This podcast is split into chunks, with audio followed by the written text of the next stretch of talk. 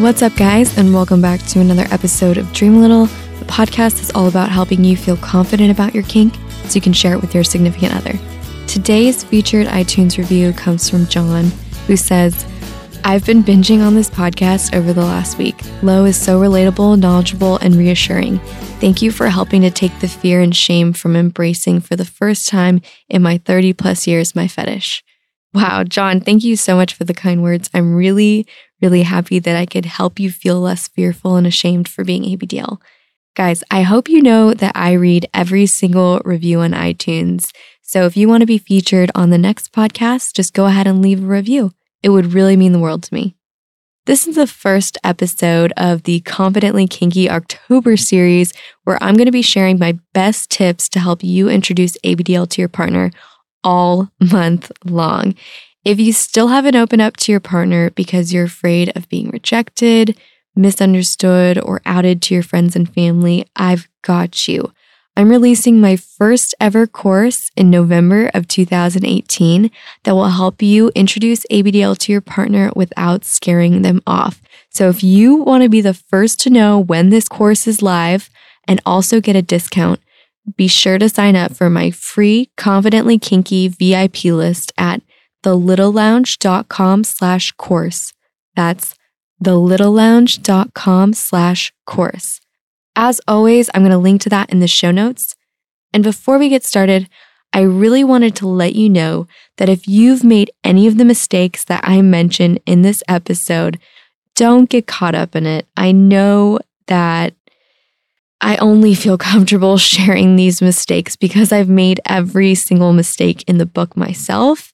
And these are the most common ones that most ABDLs make. So don't beat yourself up. We've all been there at one point or another. Even if you've made this mistake, it doesn't mean that your chances of introducing kink are totally over. So let's just dive into the top mistakes. The first one is not testing your partner first.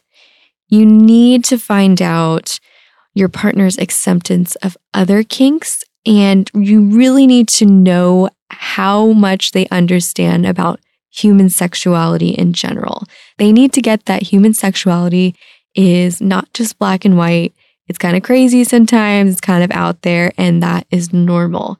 So you've got to start the talk out with something mild and socially acceptable. Things like restraints, being blindfolded, all the kink 101 stuff. Don't just dive into the diaper talk without discussing other aspects or at least teasing in a playful way that you're more kinky than they know. And when you teach someone to swim, you know, hopefully you don't just jump into the water and, you know, kick them off board. You want to teach them the basics. You want to dip their toes in the water. You want to teach them how to kick, how to hold their breath, all these other things. And, you know, if you throw someone overboard, they might learn how to swim, but they could also be so traumatized from the experience that they never want to swim again. So the key here is to really ease them into the kinky world by starting out with something mild first and testing their interest. The second mistake most ABDLs make is not as intuitive. It's a small detail that makes a huge difference, and that is putting a label on your kink. When you tell someone that you're an ABDL, it just gives them this keyword to go and research online. And the problem with that is that the internet is such a strange place. And more likely than not, if you search for ABDL, you'll see the biggest hits on the internet are people sometimes showcasing this kink inaccurately. And even if there isn't someone shedding the kink in a negative light in the Google search, just the images that pop up are probably going to be too much for your partner to handle since they're not used to seeing adults in diapers.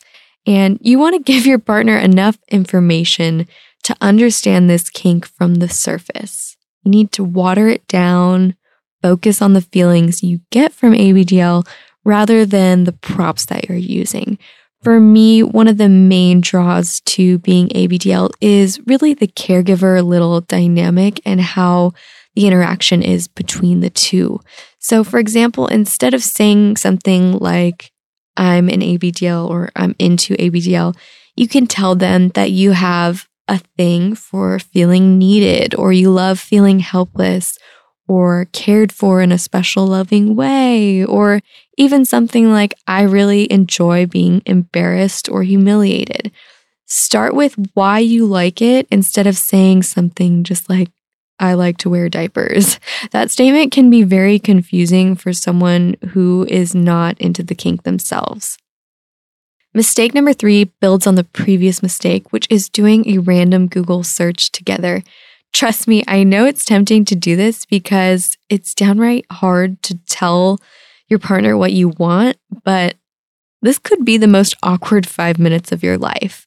I did this with my ex because I was really having a hard time putting my kink into words, so I decided to pull up Google. I seriously regretted doing this because I couldn't find anything that made this kink look cute. Even I was cringing at some of the photos and videos that came up during this random search. So just know that this can do more harm than good. And this was true in my case. So I do not recommend doing this. If anything, I recommend creating a Tumblr so you can curate cute content to share with your partner. In my course, I walk you through exactly how to set up your blog strategically so you don't scare your partner off, but you can educate them about your kink. The fourth mistake most ABDLs make when opening up is the most important. So, if you only take away one thing from this podcast episode, listen up. If you're distracted, if you're doing dishes or playing with your pet, just come back to me. The most common mistake ABDLs make when they're explaining their kink is explaining it as if they are opening up about a terminal illness.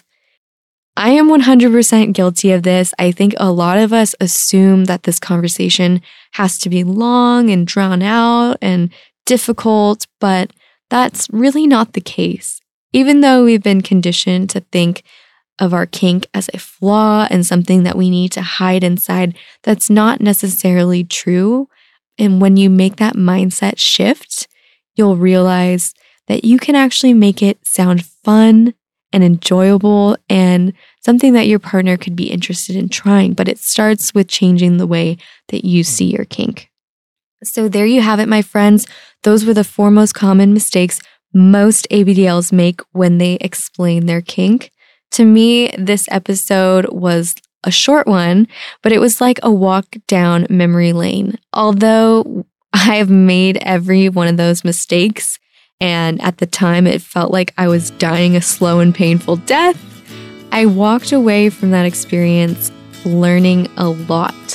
One of the most important and surprising lessons that I learned was that even though my partner was by no means interested in ABDL at that time, I learned that rejection actually isn't that bad.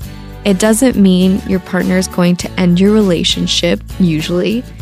And if your partner does want to end things based off a silly little kink, I would really question your compatibility in the first place. Again, if you want me to walk you through this process, to give you examples of what to say and give you a step by step guide to follow so you don't have to guess what comes next, you don't want to miss out on my Confidently Kinky course. You can sign up to be on the VIP list for free so you'll be the first to know when the course goes live and you'll also get an exclusive discount. Go ahead and sign up for free at thelittlelounge.com slash course. I'll see you there.